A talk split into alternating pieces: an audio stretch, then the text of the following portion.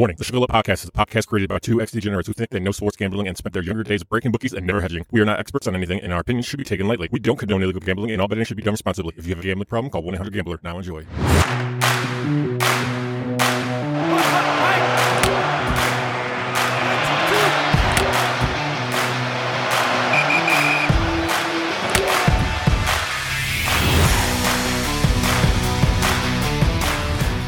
What's going on, everybody?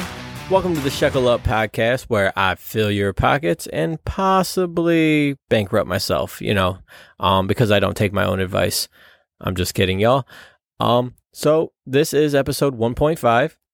I'm not doing a full episode tonight because I don't have my boy Dirk with me.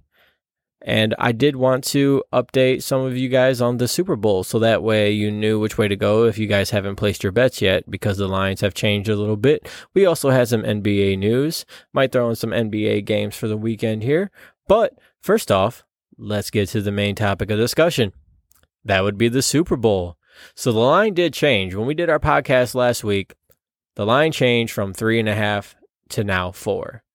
So we got the sharps in um, the bookies are now taking final bets. So let's talk about that now. The line is now up to four in favor of the Rams. All these playoff games have been within three points. And I think that trend continues. The Cincinnati Bengals play tough. This is not going to be some blowout game where the Rams are going to be up by seven points. Five, maybe. But the way that this trends is, is that the Bengals have been keeping it within a three point dif- distance which is why you draft a kicker, right, Cincinnati? So with the Bengals at plus four, I think you got a good bet there. I still think the Rams win it though. The Rams just have a lot of veteran talent. Cincinnati's fresh, young with maybe a veteran or two, but Aaron Donald against the Cincinnati line is going to be the key matchup there. That's what's going to make or break Cincinnati. You can't, you know, sit there and tell me that you can hold off Aaron Donald along with Von Miller. If you double team Aaron Donald, I know Von Miller is getting older, but he's still Von Miller. So you can't just you can't double team both. So even though Cincinnati has a decent tight end, and I heard that he's going to play, I mean, I don't know if that's a good idea or not. If he's healthy and can run, then okay. But hopefully he's not just, you know, being one of them players that's just too stubborn to know when to help the team by not playing. Um, so definitely that that line has moved up, I think, in the Bengals' favor for betting. So uh, the money line is still the same. It's still at 190. 160. So, you know, they still don't know when it comes to the money line. The over under still set at 48, and that's still at a minus 110. So you go ahead and take your bets the way that you want to take them. Um, I know that some of the uh, scoring first is definitely changing a little bit. I know that the MVP stats, Matt Stafford went down a little bit. He's at a plus 100 now. Joe Burrow is about the same. Cooper Kupp is at the same, and Aaron Donald's at the same. So, you know, um, there's not much changing there. I think the first one to score a touchdown, a good bet to place there would be either Cooper Kupp or Joe Mixon.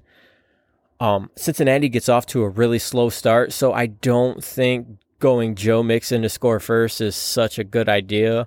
However, Cooper Kupp at plus 500 is a great idea. Um, you might even be able to get Ja'Marr Chase, but like I said, the Bengals get off to such a slow start in these games, which is a bad thing. Like you don't want to be down 20 points at halftime and then have to come back in the Super Bowl. I mean, if you do it, terrific. That's great. That'll be great for your career. But it's not ideal in any kind of playoff game. I'm I'm sure that Joe Burrow would have rather been up 20 points in the first half against Kansas City rather than have to come back and, you know, ha- go into cardiac arrest on whether or not that, you know, that he's going to win this game. Had to go into overtime. So, although who wouldn't love a Super Bowl that would go into overtime, right? So Cooper Kupp at 500 is probably your best bet there. Um, if you place any bets on the first person to score for a certain team, Joe Mixon at 275 is actually pretty good. I think if anybody was a score first on that team, it would be him before it would be a deep pass to Ja'Marr Chase. If you want to go Ja'Marr Chase, he's at a plus 300. But, you know, I think I think they run the ball in the first half a lot.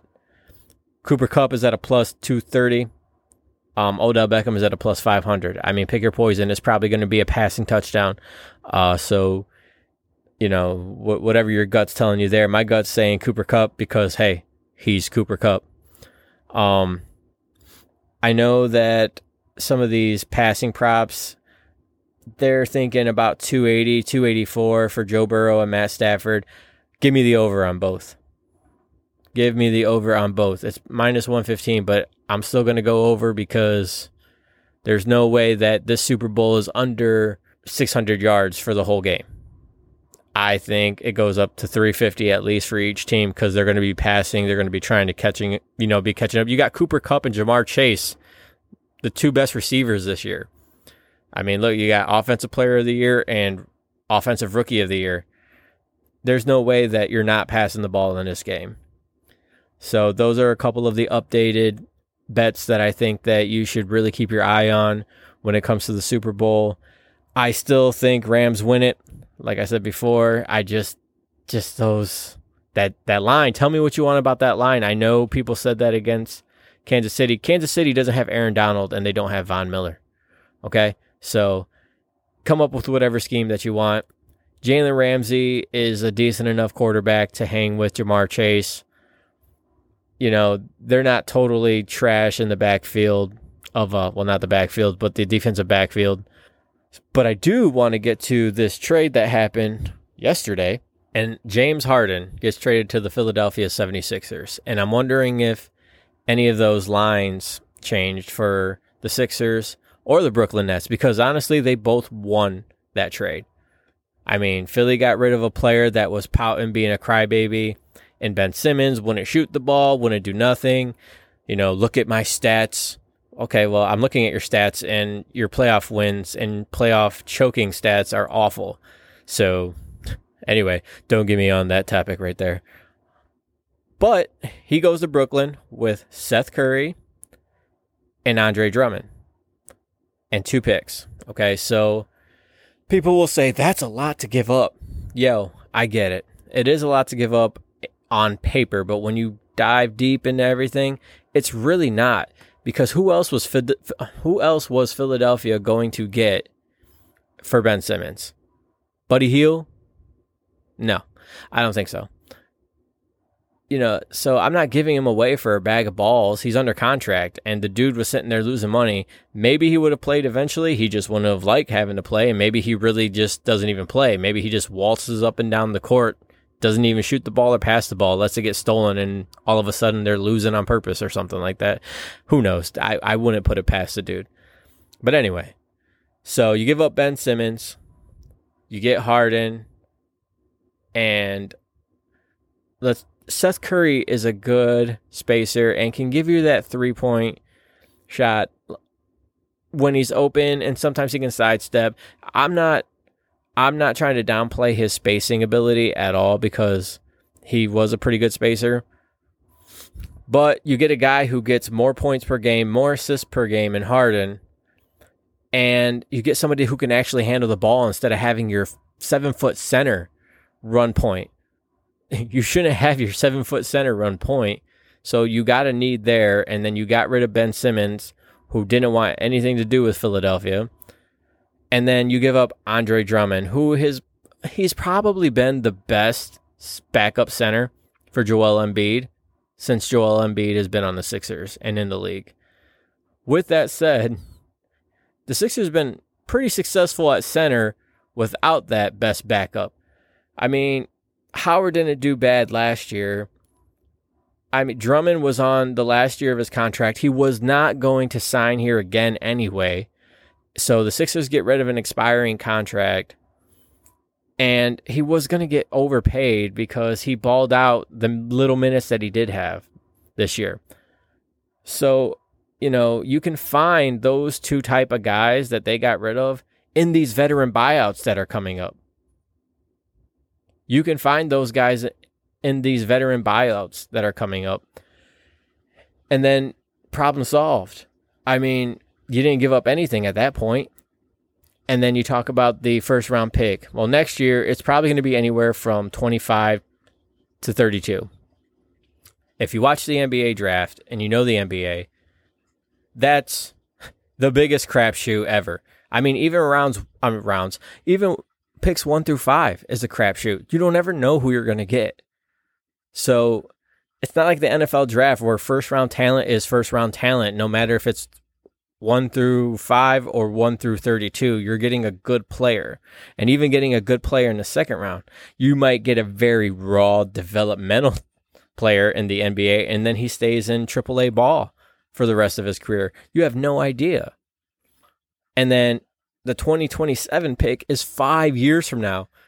We're going to have a whole new government system probably come 2027. We don't know what's going to happen five years from now. There are going to be kids that are in eighth grade that have graduated high school. Who cares? not worried about that. And on top of that, it's top five protected. So if the Sixers do suck or James Harden retires and Joel Embiid is um, out of the league because he was always getting hurt, and you know how the big men just don't last in the NBA sometimes, then you got that top five pick still.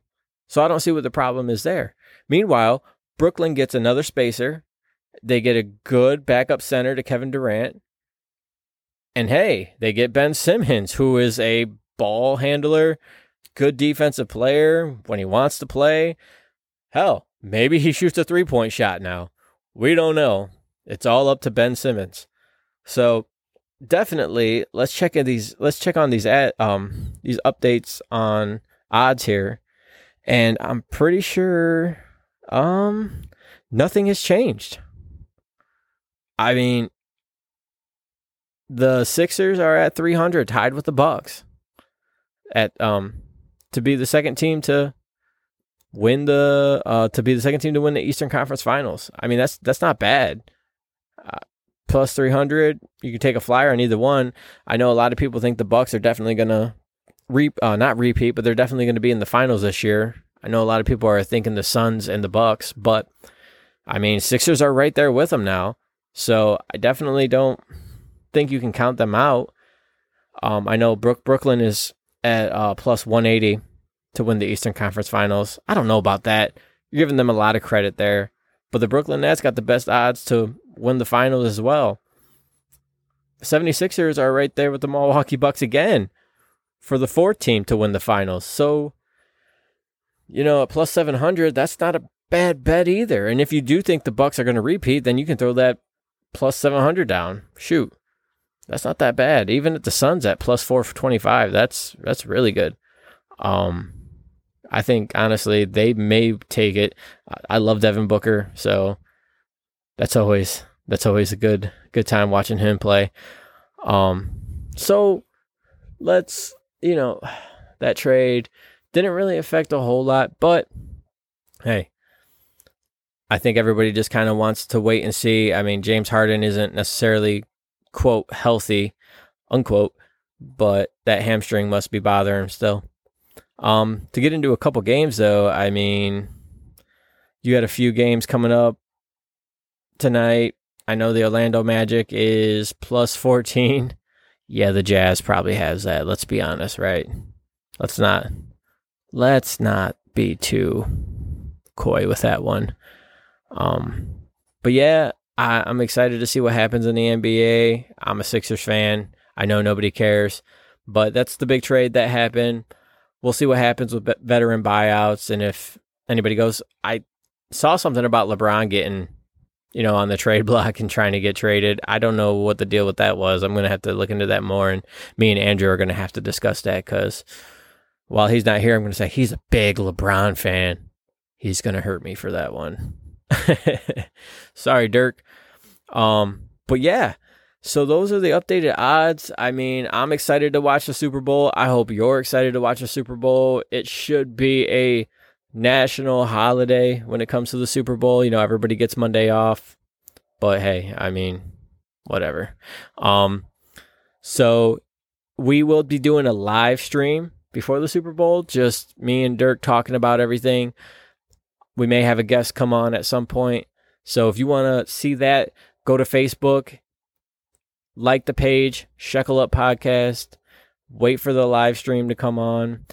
Don't forget to follow us on Twitter at Shekel Up Podcast and catch us on all the streaming platforms on Apple, Spotify, Stitcher, and we will be coming out with a Discord and a Patreon real, real, real soon. If you want to contact us, it's shekel up podcast at gmail.com. Send us questions. We'll give you a shout out on the podcast. We'll answer that. Um, and you know, we appreciate your listeners. The episode is getting a lot of love. Episode one. This is episode 1.5. I just wanted to come in and talk to you guys real quick. So, everybody, enjoy that Super Bowl and let's go, Bengals.